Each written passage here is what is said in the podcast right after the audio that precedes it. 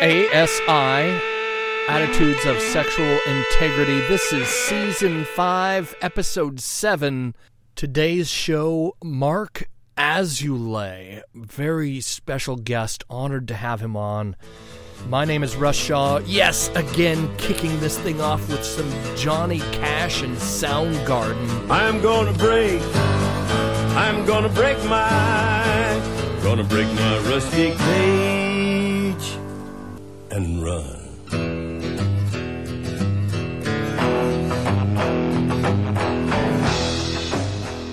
So it's about it's addiction swapping, and that I don't want to get down that because that is critical. That is super critical for people that are struggling with addiction because they need to get healthy, right?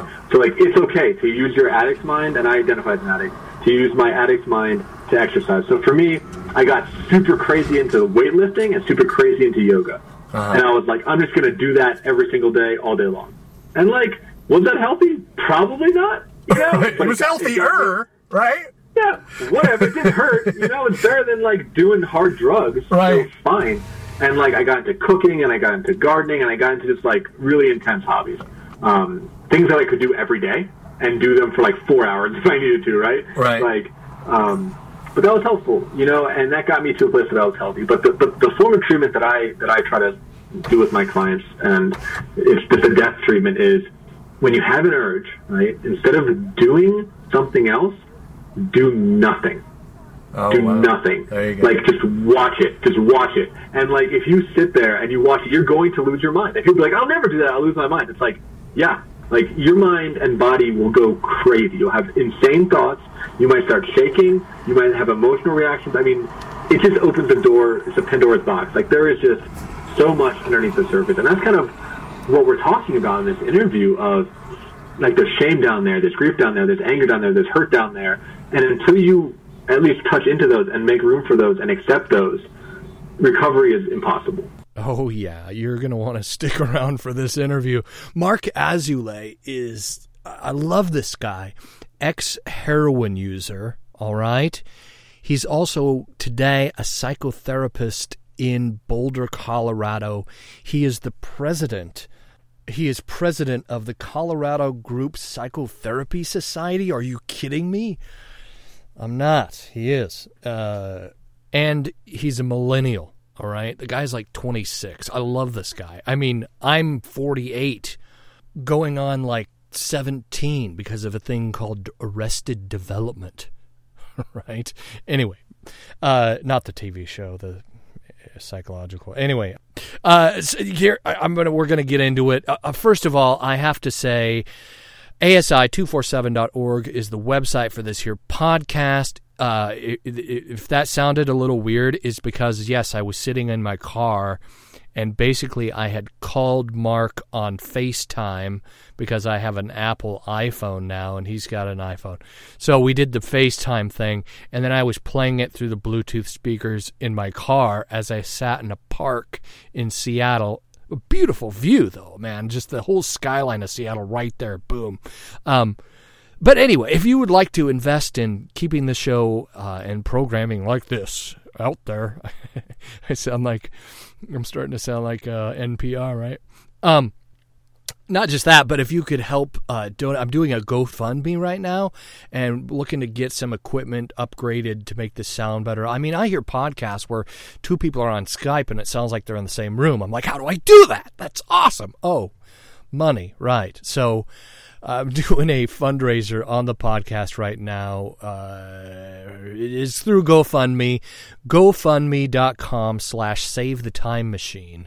If you want to know what that means, you can check that out. It's until August 30th. So if you're listening to this past August 30th, go to asi247.org, click on the Give, Become a Co-Producer button, uh, link, right? And you can see the video there. But listen, there's only a few more days in the campaign, and I seriously could use your help. Uh, anyway, so yeah, I got my I got my my cup out, and I'm asking for help. Here we go. We're gonna get right into it right after this bumper. Mark Azoulay. Hey, come here. You need to know my secret. It's very bad. Very, very bad. I want to tell you, but I, I, I'm afraid. Peace will reign and insanity. Maybe the meek shall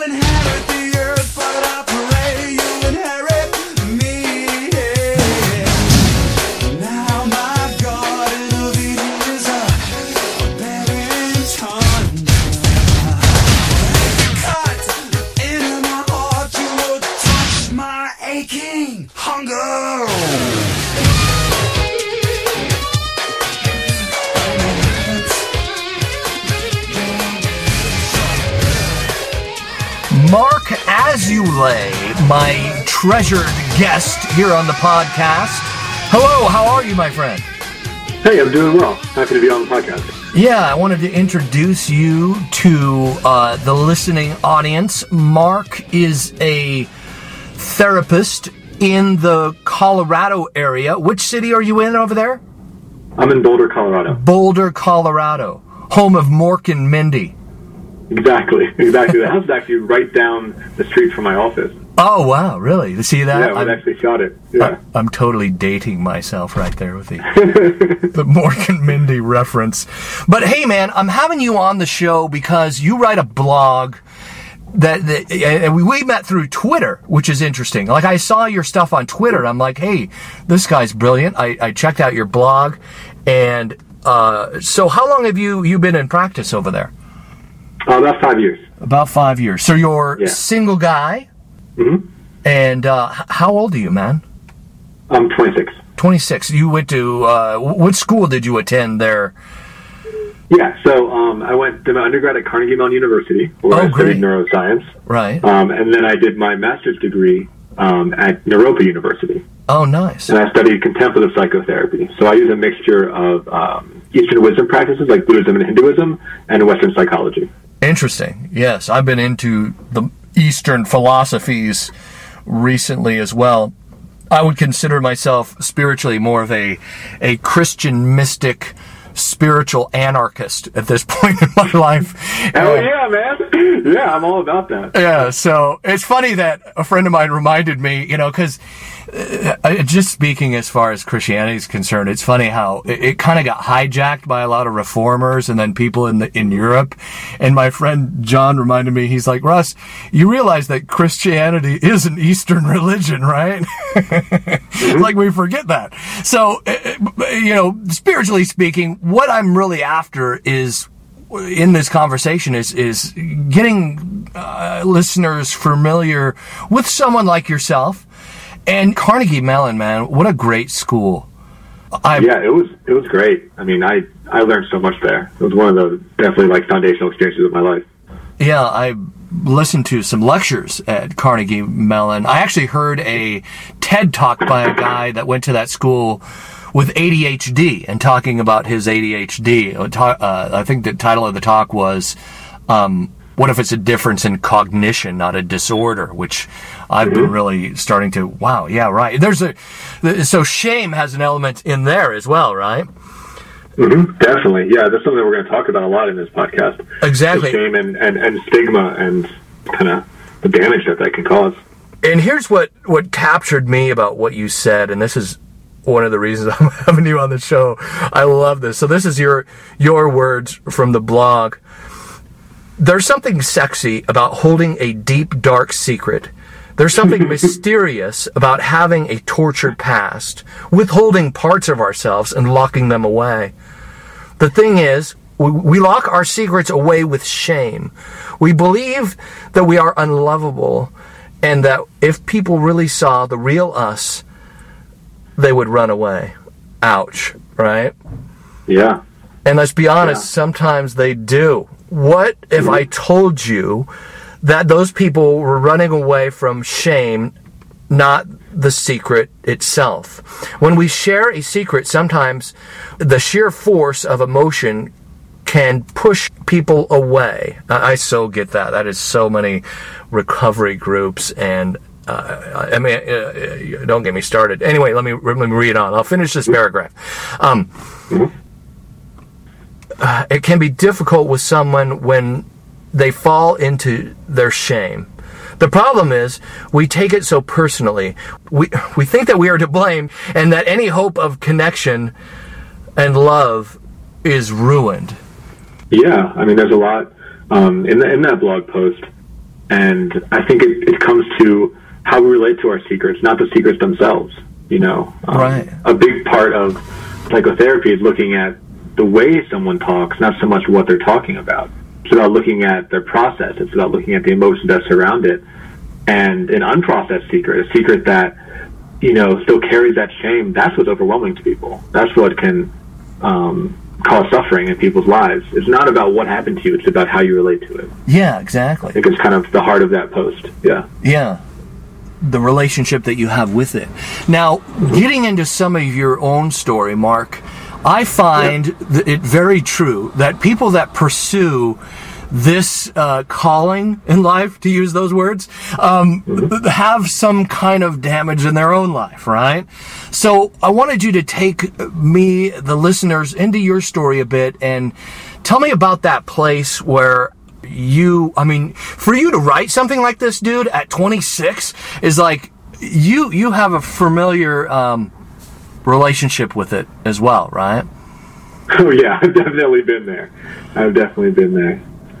so t- Um, take us to that place where where maybe some and i don't necessarily like this term but it makes a lot of sense um, in addiction circles we refer to it as rock bottom um, did you get to a place like that in your life where you had to make a change where you got to the space where you said enough right and you were willing to move forward in, in your own story Yeah, um, yeah, we can start with rock bottom. There, there are kind of two events that kind of participated my my change. Um, and just for you and for the readers, I'm in recovery too, so I'm, I'm sober as well. Um, so I've struggled with a ton of addictions. I find that uh, people are either into alcohol or into everything else. right I'm an ev- I'm an everything else kind of guy. Yeah. Wasn't, wasn't a big drinker, but whatever else, uh, you know, sign me up. Um, so so, so there are kind of two events. Um, the first was an overdose. You know, so um, oh wow uh, yeah, um, I was an opiate user, and I overdosed, and that was kind of what got me into therapy. And you know, I really wish I could tell this story in a way that was about personal strength and like overcoming the demon, but like I just got scared. You know, I got really scared, Uh. and the medical condition like made the choice for me. You know, Right. and that's where I was. You know, that's like that's where it started, and that was you know, kind of the rock bottom because where that came from, and it comes from that same place, right? Because it came from this place where on the surface I looked very happy and I looked very content and I'm, you know, I'm at this great school, you know, I'm at CMU during neuroscience, which is like a very difficult program and I'm getting good grades and I'm kicking ass, but underneath it I was just hollow and empty. right You know, I really struggled with friendships or struggled struggled with relationships. I struggled with knowing myself and who I was. And I struggled with a lot of these drugs that were distancing me from myself and distancing me from others. Um, so like prescription So- meds then or um, street heroin. street heroin Primarily. yeah, that was the opium. So, so, so, so I thought that I was uh, smoking opium. I thought I was like a gentleman of the Orient. Right. Uh, but really, it was just it was just heroin. Yeah. Um, straight up. So, uh, I mean, it didn't start with that. It started. I started using marijuana. You know, I have history. I used um, ecstasy. I used a lot of. Uh, I used cocaine. I used some psychedelics. I mean, just kind of like I said, everything else. I was in the um, I was in the rave scene.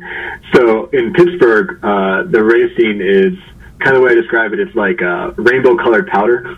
Right. So you don't really know what you're taking. It's just a Ziploc bag full of whatever right um, and you take it and you dance, you know. And that was a place, in a weird way, like I got a lot of connection because um, I was a very shy kid, a very shut down kid, and these drugs actually helped me to form a community and to and to get outside of myself and to become um, social and uh, also sexually active. You know, as it relates to, to this podcast, like I just got like a lot of rewards from doing those drugs, but you know, ultimately weren't very beneficial. Um, Yeah, long So- term. But it's interesting how that. Yeah. So, and, and your story and mine are, are similar. Like I did heroin too. I, I smoked. I free. We called it free basing, right back Yeah, in yeah. the eighties. Free basing cocaine. Basically, that's crack cocaine today. like Mm-hmm. you know some of my Generation X, like we invented crack cocaine, sadly. Uh, so, so yeah, man, I, I I get you. Like I went from all of the addictions as well. When I was 16. I drank myself to death. I actually drank a half gallon of rum and oh, died Oh, for two minutes. I broke Yeah. into my stepfather's house. My, my friends and I stole all his booze and proceeded to drink it all. And yeah, Mm-hmm. so that went really bad. But the state of Washington forced me into rehab. And that's where I started this journey of addiction recovery because in rehab I learned that I have a disease, right? You get to some of this familiar language.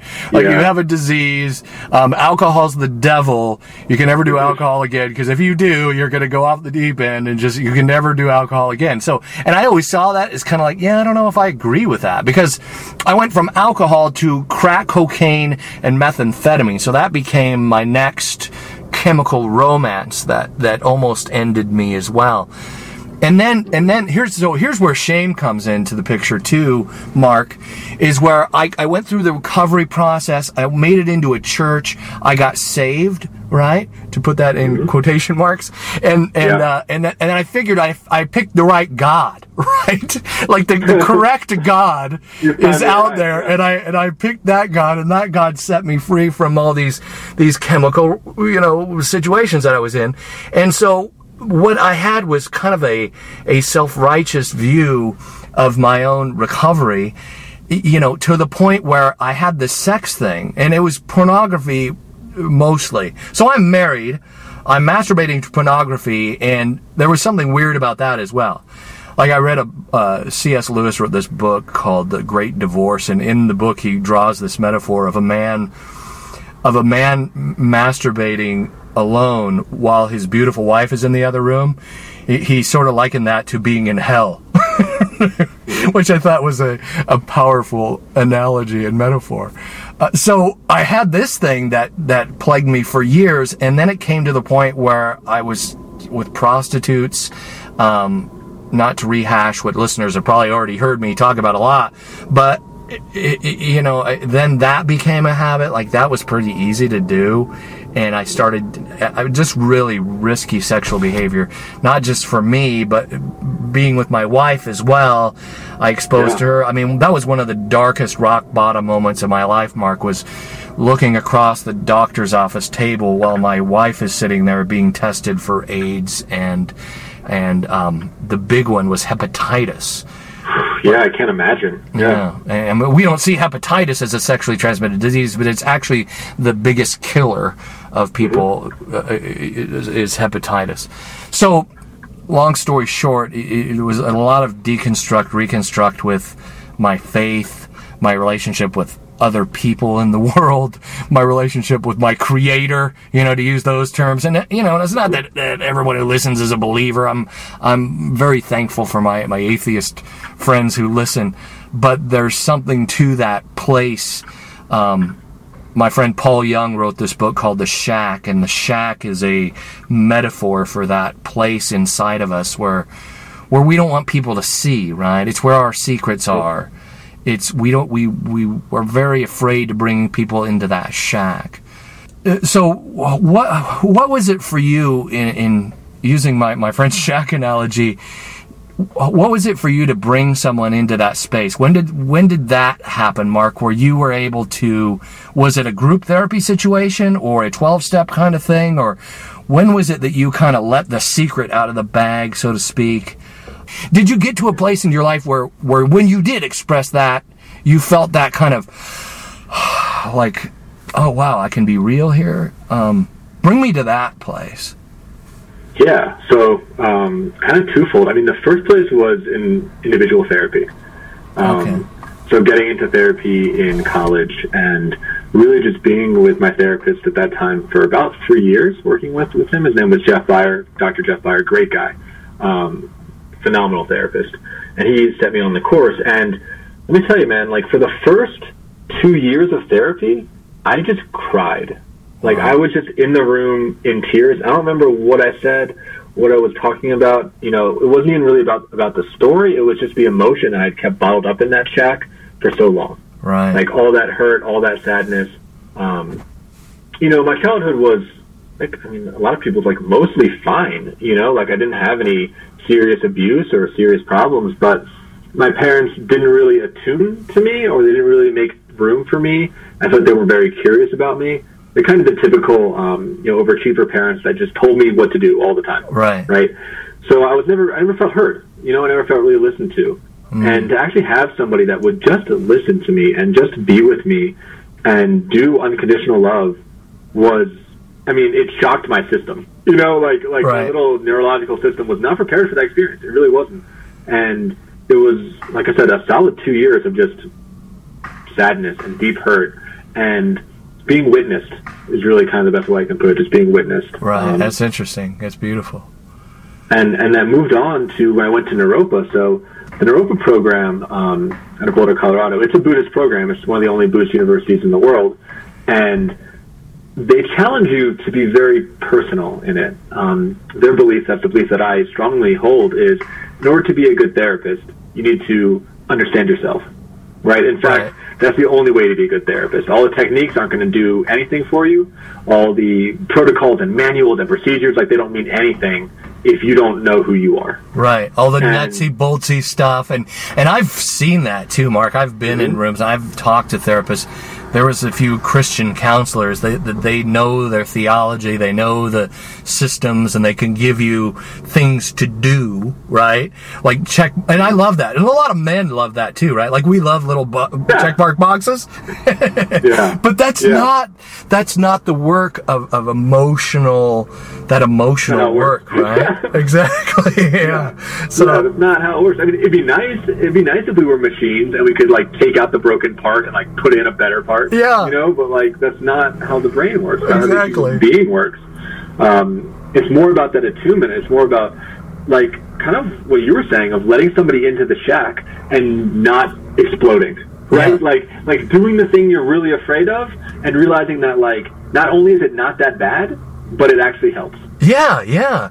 It, and I think You know? that's why a lot of people, and some of this is, you know, that's why I think 12 step is so helpful for people. And there's some things in mm-hmm. 12 step that I still have real issues with, but I get when people say, man, 12 step saved my life. Because it's one of those places, you know, you think of Alcoholics Anonymous, because you walk in that room, you take your pride, your ego, all of your achievements, Yep. and you hang them at the door, and everybody just kind of exposes their soul to each other in a way that's beautiful. But it's also a way, and, and I've seen this in church situations too, Mark, where where when people are super vulnerable like that and there's a bully in the group like that bully can be seen Yep. as a leader right just because Yeah. he's he seems to have some kind of self-confidence but a lot of times that, that cat can be a bully so we need to be very careful and that's something that i'm i'm very passionate about doing this podcast when you feel bullied in some of those situations in, in a group situation group therapy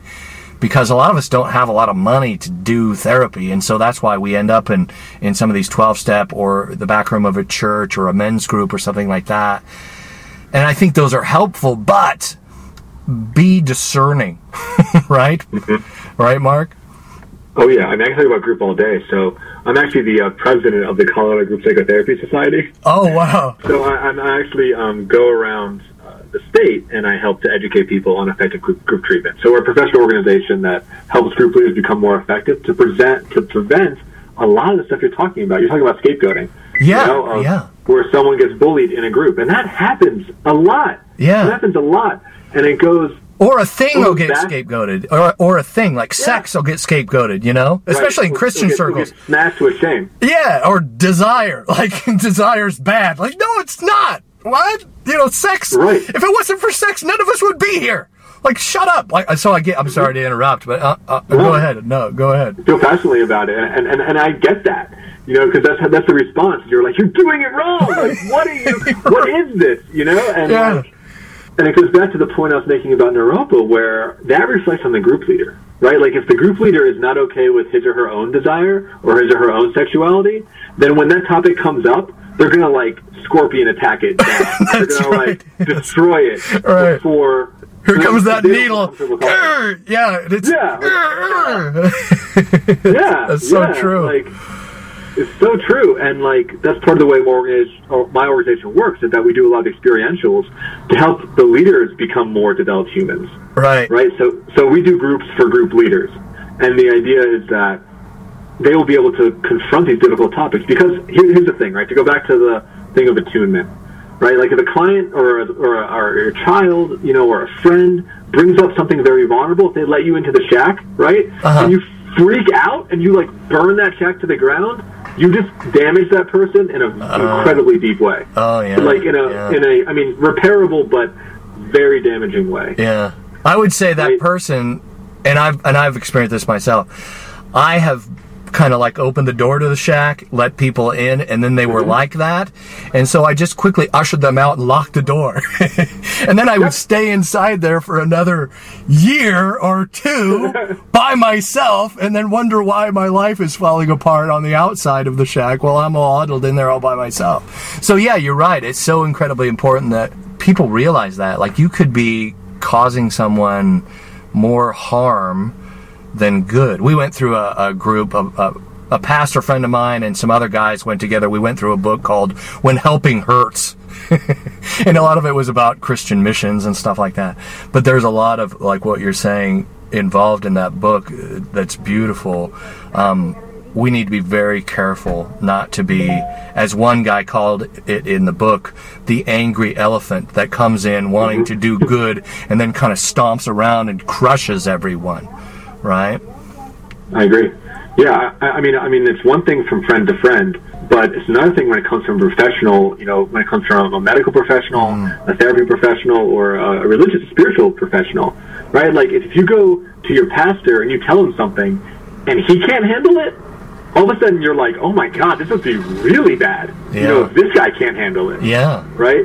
Or like if your therapist like freaks out, you're like, oh my god, I'm freaking out a therapist. Like I must be especially broken, you know? Yeah. So it has, it even has, it has the the, the capacity for damage is incre- is much bigger for people that are in helping positions. Yeah. And Because you know, you're already re- you're already expected to be a certain role. You know. Right.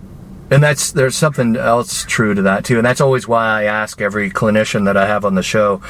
I always ask them to take me to the point of their own damage, and and thank you for being vulnerable in that as well. Um, it's funny how some people are like I have to keep going after them a little bit, um, but it, it- because there's there when you get to the pain and there's that so uh, this is where some of us who are seeking recovery can even help the clinician or the pastor or the therapist because if that person freaks out a little bit it's sort of like you said with a scorpion attack like they just got hit with a stinger and they react. Every time there's a reaction like that this is something uh, uh, Neil Strauss, this guy wrote the book The Secret. He wrote a new book called The Truth, an uncomfortable book about relationships. He says that one of the things he said I, I thought was brilliant is that uh, when when you hit that thing right that causes that emotional reaction where someone goes ah what you know and they freak out a little bit, you're getting into some pain, right? You you Yep. touched on a pain in their own lives, and they may not have processed that yet themselves uh, I use the the analogy of a ship, right? Like we have a we have a lot of stuff going on on the upper deck, and a lot Yeah. of people live their whole lives on the upper deck. They don't realize that down below there's there's a there's a lower deck where there's there's peace and there's there's like a child, you know, that whole inner child analogy, um, where we get to that place where we feel safe, where we're vulnerable. Um, so, what kind of disciplines have you? Through your own personal story, through the some of the spiritual practices, to use that word, um, that that you're pursuing. Um, so kind of four main ones as I kind of think about them. Okay. Um, so the so the first one is psychotherapy. I, I actually consider my spirituality and my psychotherapy to be the same thing. All right. Both, I'm, I'm still a client. Uh-huh. Um, so both being a client and being a therapist is part of path for me. Right. Um, because, like you said, with that deck, it's about exploring the unconscious. It's about Yeah, allowing exactly. my mind to be open and to free associate and just to be uncensored and unfettered, um, which creates more understanding and it helps me to answer some of the bigger questions that I have about my life. About you know, what's my purpose? What's my gift to the world? What are my ethics? What are my morals? Which I consider part of my spirituality. You know, Right. That's like my my core. You Yeah. know. Um, so that would be one. Um, the other one is uh, meditation. So I have a daily meditation practice that I use um, to experience what it's like to be human Right. You know? On the inside, right? on the inside. Like, what is Yeah. it like just to sit and just to breathe? Turns out it's incredibly stimulating. Turns out there is like so much going on in every moment that it is wondrous, actually. Right. Like the complexity that lives within the human creature. Um, so by turning my eye inward and just sitting with my breath, and you know, for the viewers, like meditation, it's not about blissing out and like being one with the world. It's not about getting high. Uh-huh. It's about being with your experience, no matter what it is. That means being with my anger. That means being with my sadness. That means being with my shame. That means being with my grief. You know. Yeah. And for me, it, it, it has a spiritual component because it's that it's that all encompassing love, right? Um, in Buddhism, that's called um, Maitri, which Uh-huh. uh, translates to self love, essentially, or, or, or loving kindness. So it's bringing that kind of love um, Right. to yourself, right, and experiencing that, um, which is innate, right? Right, like, right. Like that's that that's my belief is that that love is innate. That is a part of awareness. That is an innate part of our, our life. Um, and you feel it, right? and go You, you don't You just think it. about it, you feel it on the inside. No, this is this is an experiential thing. Yes, thoughts Oh, yeah. don't matter. Like this is like an experiential thing.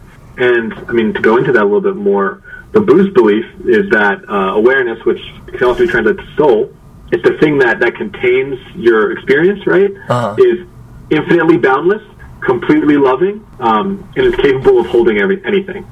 And these are some of the things that Judeo-Christian beliefs say about God, right? Yeah, exactly. that They're talking that's about the that's the fruit. thing. We would call it in, in Christian terms. We would call it the fruit of the spirit. Those are some of these Bible verses that get skipped by a lot of the fundamentalists out there, right? It's like Yeah. against. So you know, uh, the Apostle Paul. Basically, the whole book of Galatians is a huge rant against that kind of self-righteous religion. that, that's the whole book of Galatians. And he goes into, in that book, he talks about the fruit of the Spirit. He said the fruit of the Spirit is joy, patience, peace, self-control. There's a, there's a list of all these things. And it says at the bottom, he says, against such things there is no law. In other words, the law comes to condemn, comes to destroy. The law brings death. The fruit of the Spirit brings life, and it brings life, as Jesus says, abundantly. Like I'm just, I'm just here to lead you into a life of a, of abundant spiritual, which isn't always money and the things that we think, right? But yeah, I get you're you're absolutely right. That's so true. And my friend Seth Taylor, um, he talks about it, and this is something that's helped me recently, Mark. So my my thing with therapy, and I'll let the listeners in on this. Um, I've experienced a lot of freedom from my own uh, ADHD, um, basically, which which really is mania to a certain degree. Maybe correct me if I'm wrong, Mark, but there's, you know, you think of depression. When I get sad, I tend to be more busy or be more fun. up. Yeah, yes, to speed up, to, to keep things going. Um, so I have to be really uh, cognizant of that, and therapy has helped a lot. And some of what you're talking about, the the body work, working on my own body, my breathing, understanding that it's not. And here's something that's kind of recent, maybe in psychotherapy and in psychological circles, that hey, it's not all in your head, right, Mark? It's in yeah. our being. Yeah, psychology is just catching up with that. It's like, come on, guys. yeah, exactly. That's very true.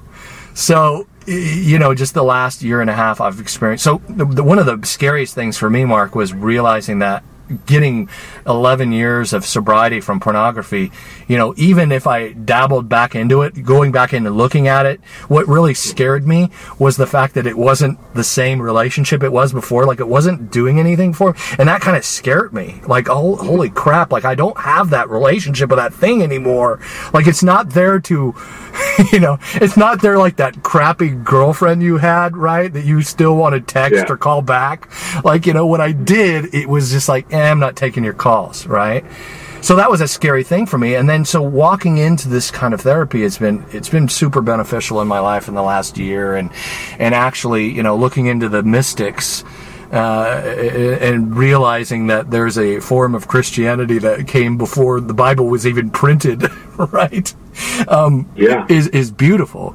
It- getting into those spaces. So, Tell me more about Mark the uh, the group. So you're the president of the group therapy. Is it like a group therapy thing, or you guys do like a, a recovery group stuff too? And Yeah, so it's the Colorado Group Psychotherapy Society, okay, and uh, we're, we're a professional organization. So we are the local chapter of the American Group Psychotherapy Association, which is a national kind of organization that there's a lot of education around effective group, group treatment. They have a national conference every year. Um, it's a research-based kind of thing, um, experiential. So we're the, we're the Colorado chapter of that, and yeah, I mean, we, we draw from all different types of groups. So there are some recovery group leaders that come in, there are trauma group leaders that come in, there are grief group leaders, there are people from the hospitals, from the prisons, um, all over the place. People are just running their own process groups, and we help clinicians gather and exchange ideas and develop better group practice. We want to have a higher standard in our in our state um, to help best service to, to the populations that we serve. I like I love what you said about the, the therapists, you know, being that space where people can come and yeah, we're we know because we're going to a therapist, but that's I love what you said about that. Uh, When I speak of church and and having a good safe place, going to therapy it, it's a very personal experience. It, it is sort of a business thing. You know, I love what you said too about your parents and how you felt, you know, kind of ignored or, I mean, even in, in a wealthy household, you you were still in that space where you felt like that. I grew up in kind of a trailer park. I, I grew up in the white man's ghetto, right? And and Yeah, yeah. for me, it was it was healthy, a healthy church situation. Now, because of the last year and a half, some of the healing that I've done, and this is why I so believe in therapy, is because uh, I mean Obamacare is so again going back to my conservative Republican part, I would have voted against that. But now that it passed and there is such thing as Obamacare, someone like me was able to get some real healing via therapy. I guess there's two strains to that that I would say. And do you help people who work on like a, a sort of a volunteer basis? Like I still sometimes like to go into a 12 step group, even. I would love to do some of that work where people are going in because they don't have money, right? Um, and helping with some of those group situations. Yeah, so our organization um, offers uh, a lot of low income offers to train group leaders that are there, Right. Um, that are in, they're working with like disenfranchised communities. Because there's a lot of churches do. who do like that. Like a church will do a group on divorces, right? Like people going through Yeah. divorce and suffering through that, the loss of a child. Um, like like the you know the hospital, the Catholic uh, deal there was doing uh, groups on survivors of childhood sexual abuse, survivors of rape. I mean, these are volunteer groups that are that are all over the place. So you have.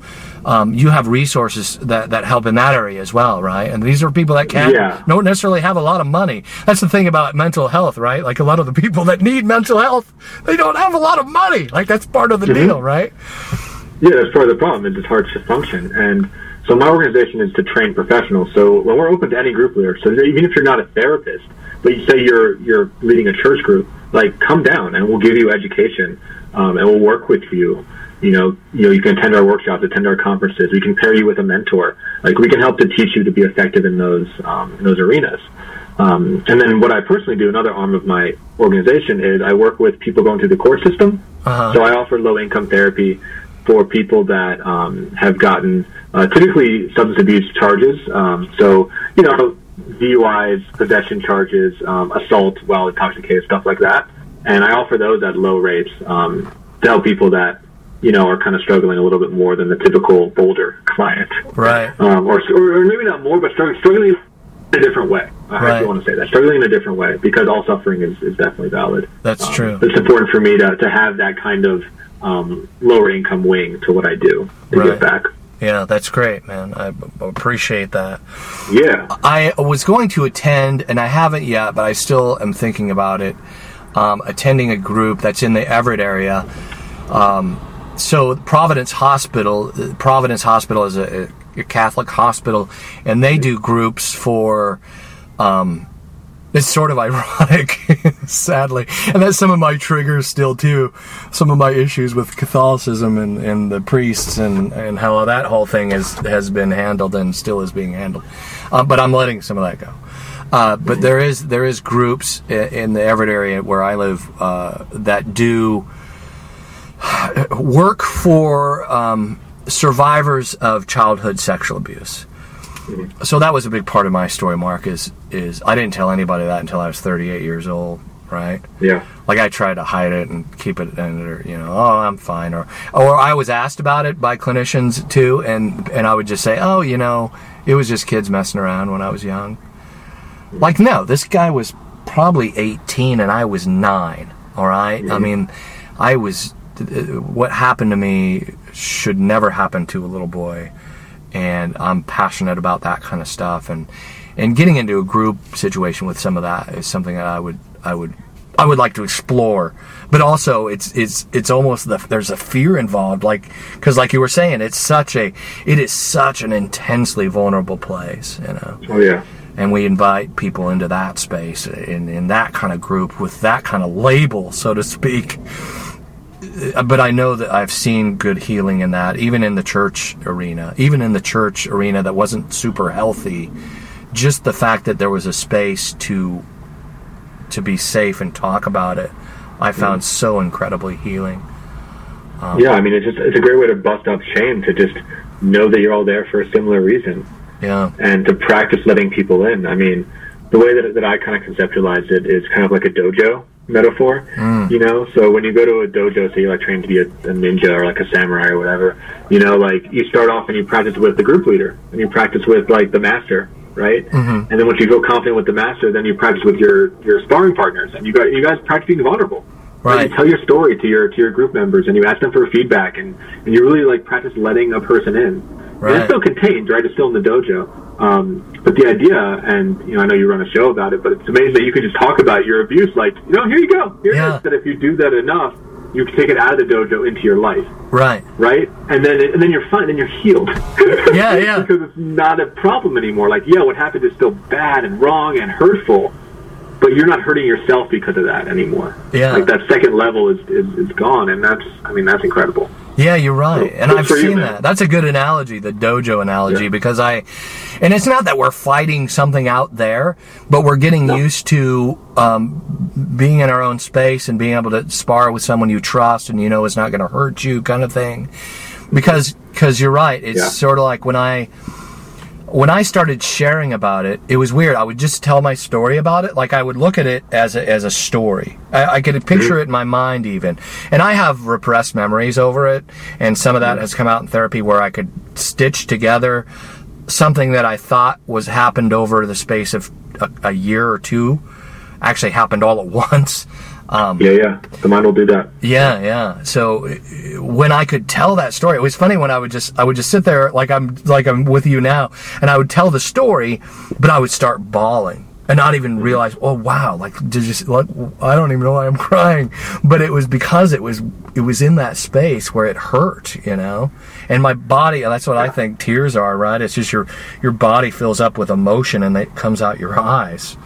So I, I, I, I got now I'm I'm at the place where I can talk about it and I'm not crying, right? Or I'm not I, I still feel sometimes a little choked up, but I didn't just then, which is is kind of progress, right? Awesome. Yeah, Yeah. yeah. And it's I mean, being able to share it in a space like a recovery group where people are still very new to that and and they could say something that hurts me, but because of like you're saying in the sparring analogy, I'm I'm okay with whatever they may think because my my heart is to really help them and to help them, you know, with their own demons, right? Mm-hmm. Exactly, exactly. I mean, one thing, there's a few things, but one thing that AA gets really right is the whole idea of sponsorship. Yeah. I think a huge part of recovery is actually taking on that leadership role and helping other people that were where you were. Yeah. And you do that for them and you do it for yourself. Right. And that is just so critical. And that's what I'm hearing you really talk about is like stepping into that leadership role, right? Like now that you've done your sparring and you're taking it out into the world, even this podcast, like now you're modeling it for other people to be like, this is okay. Like you can come forward now. yeah. You know, like you're not alone. And that is shit, man. I mean, I can get emotional about this, but like the way our culture is so judgment based and shame based and just evil. I mean, it's, it's just it's just very hurtful for, for so many groups out there Yeah. of just saying that they're not right and that they're not okay and that they're broken or that they're crazy or that whatever label you want to put on them.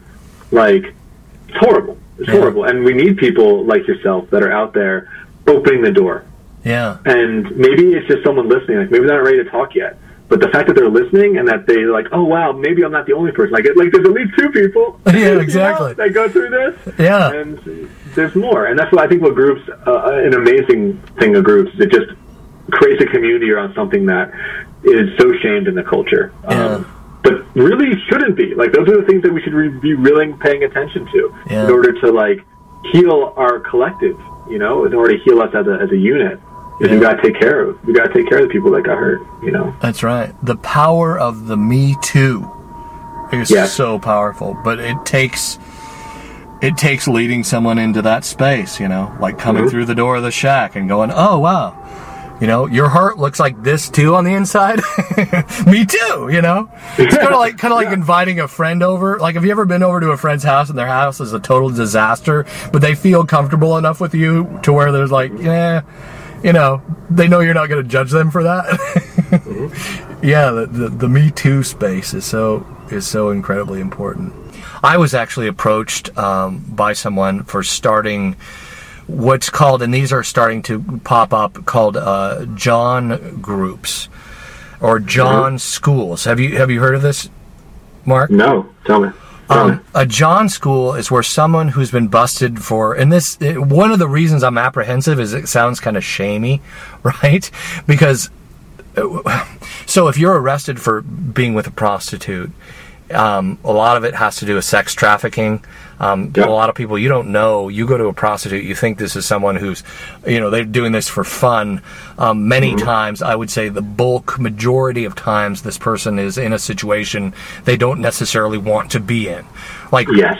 you know, Yes, they're slaves. Yeah. Exactly. So these people get arrested. For, the, the Johns get arrested, and they are sent to, as a reduced sentence, basically starting a John school would be. And I, I am considering it. I just I don't have the time right now or the resources. But being a volunteer to speak into that world. Um, is basically where you would get a reduced sentence by the court if you attend this John school. Sort of like someone who goes through, has a DUI, goes through a, a course on how to, you know, maybe recovery from alcohol. Um, Yeah. so uh, that, that's what a, a John school does. I guess uh, my my apprehension, and maybe you could. T- I would love to pick your brain a little bit. How would you feel about this if you were in my shoes? Um, because my I would so want to unpack the shame, and a big part of being arrested and and having their bomb go off in their family, because chances are this could lead to divorce. This can lead to all sorts of things, but it can also be a beautiful piece of healing in someone's life. Um, and I, that was for me in my life. Now I wasn't busted. I actually confessed everything, but it was like a bomb going off. So what, what would you think about a John school if you were asked to maybe speak into one or something? Do it. Yeah. Like no hesitation. Interesting. Um, I think that those people need to be exposed to love in a very real way. I think they need to know that it's okay, and you uh, affiliating yourself with something like that is a big part of getting getting rid of the shame around it. yeah. You know, because yeah, they made a mistake, and like yeah, they did something really dumb, and yeah, maybe they were aware of their actions or not. But again, they're not bad people. It's not what we- what we've been talking about the whole interview Yeah. right? They probably had very good reasons for why they are drawn to that, right? Probably really good reasons that are probably embedded in a lot of hurt and a lot of fear. Um, I love that you talk about that. Like, be like, this is out there for people. Like, you can go and do this. you Yeah. know? Yeah. Um, so I think just, I'd say do it. You know, I mean, I'd love to, you know, maybe another time off the call. Like, I'd love to consult with you of working with a, you know, um, population, offender population, because there are definitely some con- considerations. But we need the best people that we have in those situations because those are high risk situations. Right. You know, And families are, are service. Exposed. Yeah. So really. Yeah. So talk more about about shame, Mark. You, you touched on uh, kind of walking into that therapist's office, building a relationship with that therapist, and seeing the shame. I, I, I like to call it, and this is uh, another thing my, my friend Seth and I talk about, is is when addiction starts to fall off like hair off a dog, right? When you stop trying to oh, I can't go to that place, or I can't look at that thing, or I can. I mean, some of that's helpful, I suppose, but really, what's helpful is getting to that place where like you were saying, the healing comes in. You see what I'm saying, right? Like, where is it that you got to where it felt like you were no longer trying to control your behavior as much as you were feeling the healing in your own life? Yeah. So there's kind of two stages of addiction recovery treatment. The first stage is where unfortunately a lot of people stop, but that is um, addiction swapping, where it's like, Uh-huh. hey, you know, instead of doing drugs, go for a bike ride, right? The thirteenth step in in twelve step is sex addiction, basically, or love Yeah. addiction. love addiction, yeah, codependency. um, right. so it- it's about it's addiction swapping, and that I don't want to get down that because that is critical. That is super critical for people that are struggling with addiction because they need to get healthy, right? Yeah. So like it's okay to use your addict's mind, and I identify as an addict to use my addict's mind to exercise. So for me, I got super crazy into weightlifting and super crazy into yoga, Uh-huh. and I was like, I'm just going to do that every single day, all day long. And like, was that healthy? Probably not. You know, it was healthier, right? yeah, whatever. It didn't hurt. You know, it's better than like doing hard drugs. Right. So fine. And like, I got into cooking, and I got into gardening, and I got into just like really intense hobbies, um, things that I could do every day and do them for like four hours if I needed to. Right. Right. Like, um, but that was helpful, you know, and that got me to a place that I was healthy. But the, the, the form of treatment that I that I try to do with my clients, and it's just a death treatment, is when you have an urge, right? Instead of doing something else, do nothing. Oh, Do wow. nothing. There you go. Like just watch it. Just watch it. And like if you sit there and you watch it, you're going to lose your mind. And people be like, I'll never do that. I'll lose my mind. It's like, yeah. Like your mind and body will go crazy. You'll have insane thoughts. You might start shaking. You might have emotional reactions. I mean, it just opens the door. It's a Pandora's box. Like there is just so much underneath the surface, and that's kind of what we're talking about in this interview. Of like there's shame down there, there's grief down there, there's anger down there, there's hurt down there, and until you at least touch into those and make room for those and accept those, recovery is impossible. So for me, doing that, that was at Naropa because Naropa um, is a very non-traditional school in that like you actually talk with your classmates about yourself. Like it, it's like intensive therapy program. It's like for me, Naropa was like my rehab. Right. You know, it was like three years of therapy. I didn't realize that's what it was, but it was groups. I mean, it's part of Naropa where we do group therapy every single um, year, every semester. There's, you're in group therapy Right. um, with some of your classmates, and I mean that was really where I started to let people in, to where I started to practice, um, and where I started to like sit with my own mind. Right. Um, and it's, it scared me, you know, but it, it- I didn't die. you know? yeah, right. That's part of my practice now is like getting and touching back into that and being like, it's okay. Yeah. You know, it's okay to be where I'm at. Like these are parts of me too, right? And dispelling my own shame around parts of myself, around my own emotional experiences, around my own thoughts, because everything's perfect. You know, like like there's a concept in Buddhism um, called basic goodness or Buddha nature, which means that everything is, is perfect as it is, and it's because it exists. You know, Yeah. um, because it is because it is here and it's not a fantasy and it's not a delusion. It has to be perfect. There's only one reality, and it's this one, and it's perfect. Yeah. And like, perfect doesn't mean good, right? Perfect doesn't mean ideal. It just means like it's all you got. So touch into it and love it. And I, and that concept has just continued to inspire me, and continued to motivate me and challenge me throughout this whole thing of like accepting things as they are. yeah. Because we can't make a change until we know where we until we know where we're at. Yeah, You know? yeah. We get to that space like you were talking about where, and again, my friend, my friend Seth Taylor, he wrote a book called "Feels Like Redemption." So a lot of the stuff that you're talking about, only using Christian language, which is funny because it's it, it becomes into the same space, right? But Yeah, um, all the same stuff. yeah, all yeah, the same stuff. Yeah. Exactly. So he is uh, he touches on one of the things he talked about in his book was was what you just said, and I want to kind of go back and visit that. Um, Mm-hmm. Being in the space where you you know you're stop fighting it for for one thing. Stop fight like pornography addiction for example.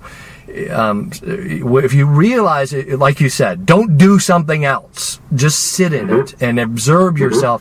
And he uses the analogy of like kind of like uh, maybe this is my analogy i don't know.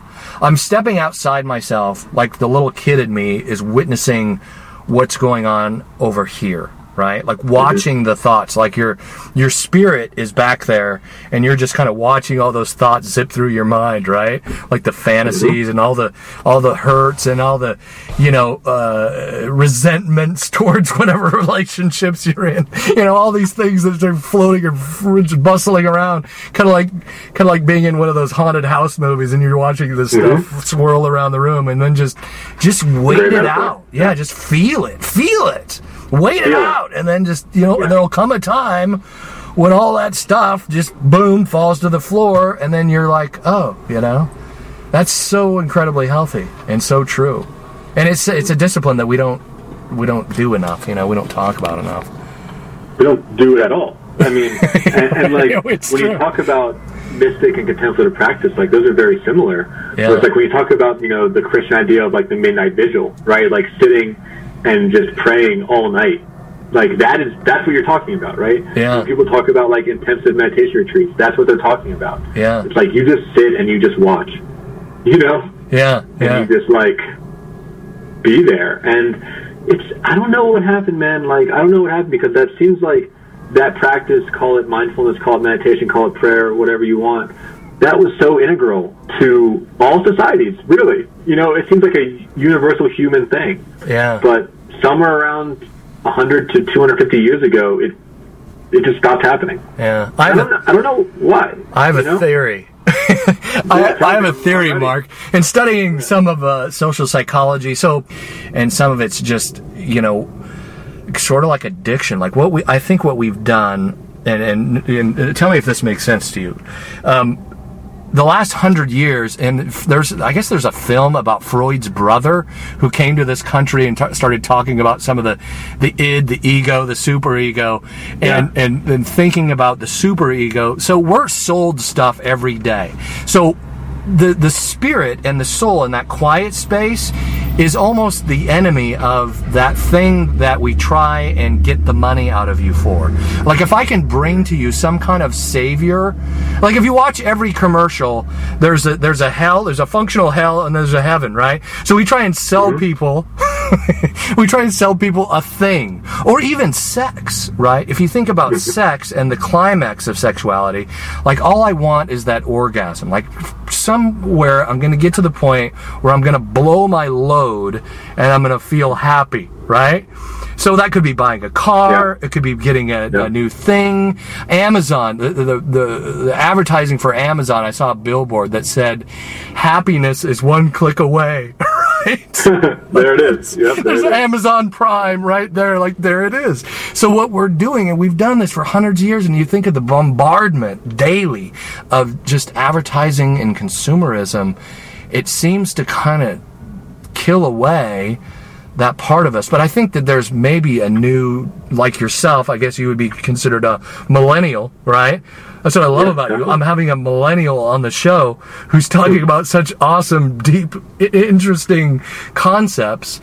Because I mean, it's your generation that I think is seeing what my generation, Generation X, and the baby boomers, and just kind of standing back with arms folded, going, you know, you guys aren't happy. like, you may have wealth, you may have money, you may have achievements and accolades, but look at you, you're you're a mess, you know. And it's it's that your generation seems to be, yeah, going, hey, and we have our own issues. But yeah, like one thing we're very clear on is that whatever you guys did didn't work. right? like we're clear on that, but we don't know what to do about it. Right.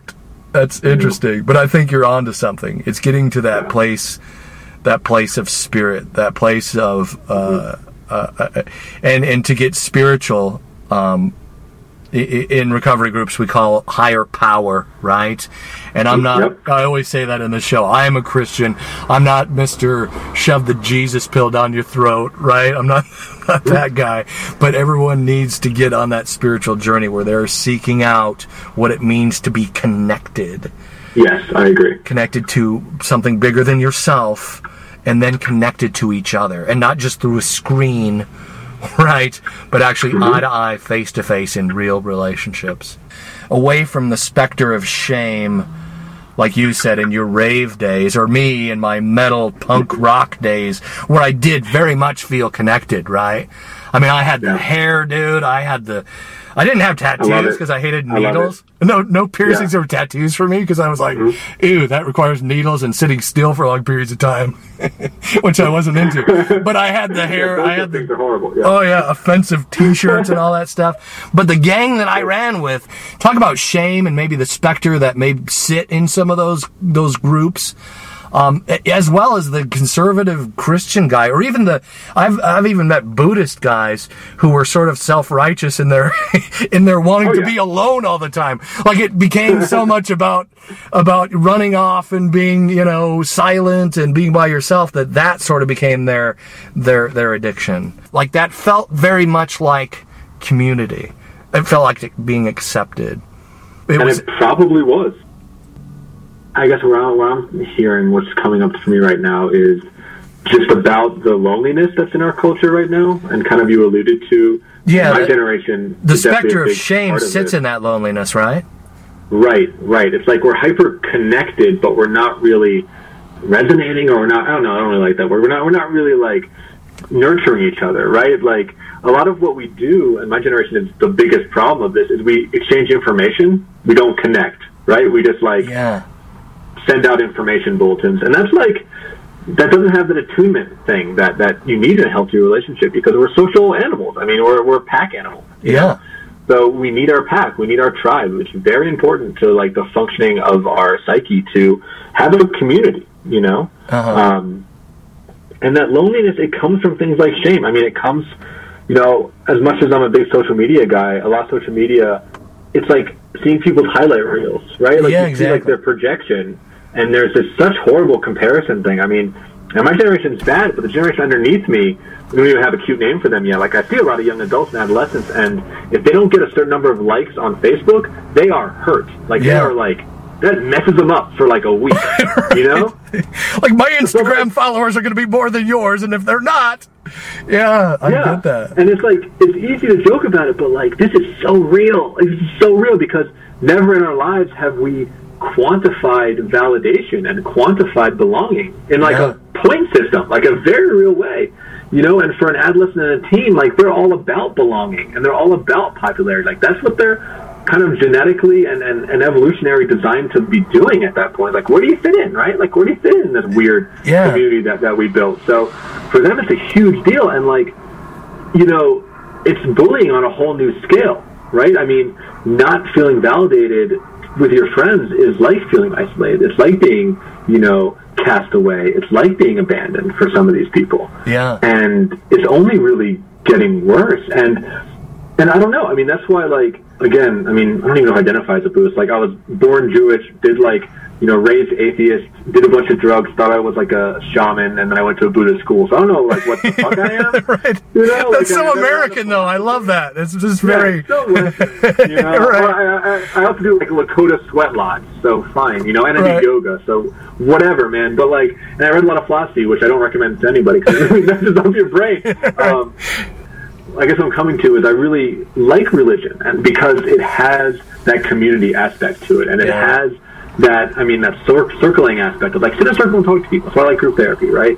Like come to mass and like listen to someone talk about what it means to be human, right? Like there's such a there's such a lack of role models, and there's such a lack of sober community, um, and such a lack of leadership that my generation is really feeling. I mean, we don't have a lot of time, but one of the things I like to talk about a lot is masculinity and the idea of masculinity, and our culture doesn't really have strong masculine role models Right. you know It's very um, true. of like what does it mean to be a man that's not like the super macho you know jock motherfucker you know or Right. like the Donald Trump. like wimpy dude yeah it was not trump like please not trump but like you know like we don't have these models and we get lost we get really lost and and it's it's scary scary the like amount of disconnection and you know this is definitely an exaggeration because we don't know what life was like back then. But if you look at what people think indigenous culture life was, or what you know closer to evolutionary human life was like, it's you know you would apprentice under like a hunter or a blacksmith or a fisher or something, and you'd have like a male to like teach you what it means Yeah. to be you know, and and women would gather in groups and do like you know their, their sowing and their and their sowing of the fields and their harvesting, and they would have these social connections, and like we just in America we just don't have those kinds of communities anymore. Yeah. Um, and I think you know with religion on the decline, and, and I believe that it is with you know rationality and science raising. Like I believe that it's really up to the therapist because we can do like cause like I said, we're doing the same thing. We're just branding it differently. Right. You know, like I think it's really up to therapists and specifically group therapists to make sober, intimate, vulnerable communities for people Yeah. because that has always been a part of, of human society and if we don't really work on that and pay attention to it um, we're going to lose it Right. we're going to lose it because the, the the internet provides such a close simulation to it that we don't realize what we're missing Right. because because because the, the simulation is just is just so strong it's almost Right. there It's like the Almost Matrix, there, but it's right? not there exactly it's like the matrix exactly Yeah. exactly Yeah. yeah Yeah, I, I get that, and that's that. I, I would also say the same thing about healthy churches, and mm-hmm. that's another thing I talk about on the show is really, and it's it's one of the reasons I don't like some of the. I, I have some negative comments. If you could please leave a review of this of this podcast, like I'm your Uber driver and you're giving me five stars, like if that helps, that would be helpful because there's some people that really don't like this show because they think that I'm attacking Christianity or I'm attacking religion, and really mm-hmm. no, that's not what I'm doing. But there, but you have to discern between a healthy community of people that are really Yes. seeking healing right? And getting closer to god like even even those words getting closer to god can can become sort of a a you know a shamey thing. We, we shame is is okay here, here's one thing that i like people to understand about looking for a, a good healthy safe spiritual community. Hmm. Guilt is a normal human emotion. When you do something bad, you feel bad, right? Like that's normal. Shame is when you feel like you are bad. Like that's Yeah. your your identity is I am bad. I am the essence of bad, and that's not healthy. Like that is is that right? I mean, you you yeah, yeah, yeah, yeah, yeah. Shame is I did a bad thing. Uh, sorry, guilt is I did a bad thing. Shame is I'm a bad person, yeah, exactly. Shame and is- that's toxic. Yeah, Yeah, and both of them have, but the, the like you were saying about the Matrix, like both of them have a similar feeling, right? Mm-hmm. So it's almost like if I can stand behind the mirror of a screen or in social media, I don't have to feel that thing, you know, that is so Yeah. elusive. So if we can, and part of it, I think, part of this conversation, maybe Marc, is getting people to discern between guilt and shame, right? And having a healthy community where you can bring out those feelings in a safe place where you're not going to be attacked or shamed or bullied or, right? So yeah. Well, a- and that's and, and that's why it comes down to the community leaders, group leaders, and to parents. You know, like a message Yeah. that I want to put out there is like when your kid comes to you with something that they did wrong, like really pay attention to how you're responding to that kid. Yeah. Right? Like like like if the kid's like, "Hey, mom, like I got to see all see all my math tests," and you're like, "You're stupid," right? Right. Like that's shame. Yeah. And you said, "Oh, looks like you didn't study enough, and maybe you can prepare better next time." That's guilt yeah, right? That's and, like, healthy. it's okay. Like, yeah, it's healthy. Like, make it about the math test. Don't make it about the kid. Yeah. You know, but so many people mess that up, and like, you know, I guess to kind of go in their religion thing, like, you know, if someone comes to confession and they say something that's like guilty, and the pastor says like, "You're going to burn in hell forever," yeah. like, you better get yeah. right. yeah. yeah, like shit. Okay, Yeah. I guess I, you know, I guess I'm a bad person. But if if you have a pastor that is actually willing to talk to you and and and help you through that and help you work through that guilt and maybe make some changes, Yeah. but it doesn't have to be so personal. Yeah. You know, and that's I think a very critical difference between guilt and shame is, is and how we can perpetuate it. Yeah. exactly. And all of us, I mean, one thing, one thing, like you said, like when someone lets you into that shack and you just like buck it up, you know, like Right. one sentence. I mean, people are so vulnerable, and and and yeah, just uh, just one thing can really close that door for a long time, for a long time. Yeah, yeah, it can. So we need to be to love other people is to be a open hand and an open heart to say yes, this is a safe place. Speaking of one thing, let's let's end the show on that, Marc. If you if someone came to you, say they're struggling with really compulsive pornography uh, issues, and and you could give them one thing to, to help them on that the journey of, of walking into healing. Um, would be kind of counterintuitive, but I ask them what kind of porn they're watching. oh yeah, that's great. You know, like like, and I and I say that like I would make it a safe space for them to talk about porn. You know, like Ah. I'm more interested in kind of what the process is. Like it's not about the addiction; it's about what's going on underneath it. Right. You know, and when someone comes to me and they're like, "Hey, I have this thing that I'm ashamed of," I'm like, "Cool, tell me about it." Yeah. You know, like just totally nonplussed. Like, word. You know, like what's that like for you? Right. Like, what kind of porn do you like? Like, what kind of lube do you use? Like, how often do you do it? Like, Right. awesome, you know? And like, I'm modeling that it's okay, Yeah. right? Like, like I'm modeling that that it's okay to have that. And I guess like the advice that I would give people and what I hope to convey is that like they're not a bad person, right? Like maybe there's parts of themselves that they don't like or that aren't effective or whatever, but like I don't know, they're probably fine, you know, and they have they are capable of love and they are deserving of love and that's just a message that we just we just really don't get. Um, so you know, I, I aim to model that for my clients so they can transfer it onto themselves, Right. right? So they can do that for themselves, and then they don't need me, and Yeah. that's great. You know, it's Yeah. like that's the best feeling in the world. Yeah, that's great, Marc. Thank you so much. Tell the listeners how they can get in touch with you if they'd like to learn more about you. I imagine you do uh, sessions via Skype, that kind of thing.